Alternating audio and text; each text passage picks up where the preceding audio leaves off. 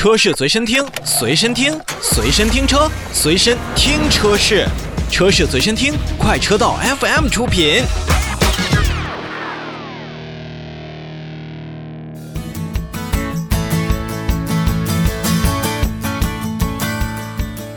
我们再来看新车，十二月十七号的凌晨啊，带着月球土壤的嫦娥五号的返回器已经成功着陆了。嫦娥五号呢，也是首次实现了中国月面自动采样的返回，也是标志着咱们中国的探月工程绕落回三步走计划圆满成功，实现了我国航天历史上的五个重要的突破：首次在月球表面自动采样无污染封装，首次从月面起飞，首次在月球轨道无人交会对接，首次带着月壤返回地球。这都是对于我们中国未来载人登月的任务做了非常非常重要的技术储备。而作为中国航天探月工程用车嫦娥五号月球采样返回任务的官方保障用车，十二台的北京四零系列产品组成的北京四零军团，也和中国探月的工作人员一道迎接了嫦娥五号返回器的这样的一个任务。北京四零 P 系列的新品北京四零刀锋英雄版也是迎来了正式的亮相。北京四零刀锋英雄版呢，是属于北京四零家族的 P 系列产品。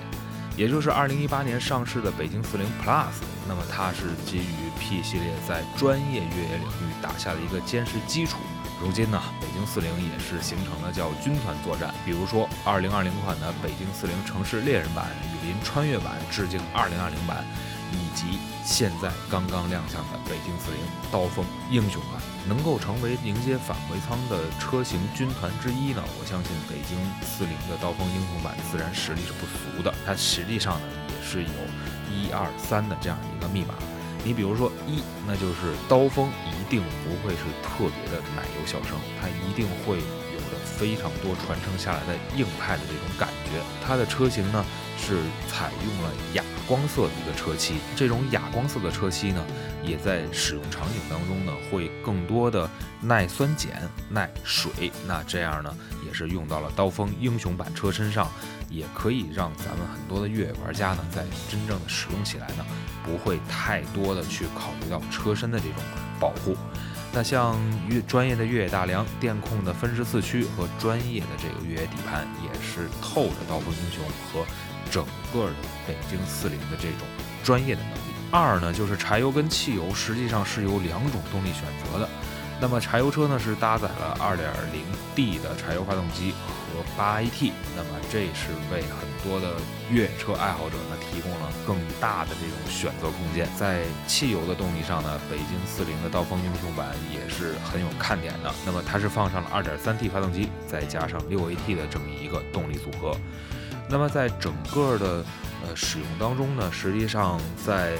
二零一三年这一台源自萨博的二点三 T 发动机就是加入了北京四零的产品配套体系，并于二零一六年正式成为了北京四零系列的一个动力的源泉。使用了这么多年，那么它的这种适应性和这种动力性还是受到了比较好的这种认可。同时呢，三把锁在 P 系列上也是首次的应用。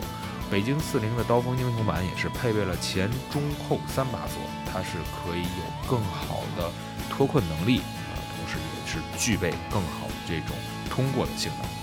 可以说，不管是北京四零的致敬二零二零版，还是穿越雨林版，还是其他的一些版本，那么在这样的车身上，我们看到的不仅仅是。我们和中国航天事业一起发展这种脚步，那同时呢，也是看到了北京，尤其是北京四零系列家族为我们消费者带来更多的一种选择。那硬派越野车实际上现在市面上还真的不是特别的多，又会选择谁呢？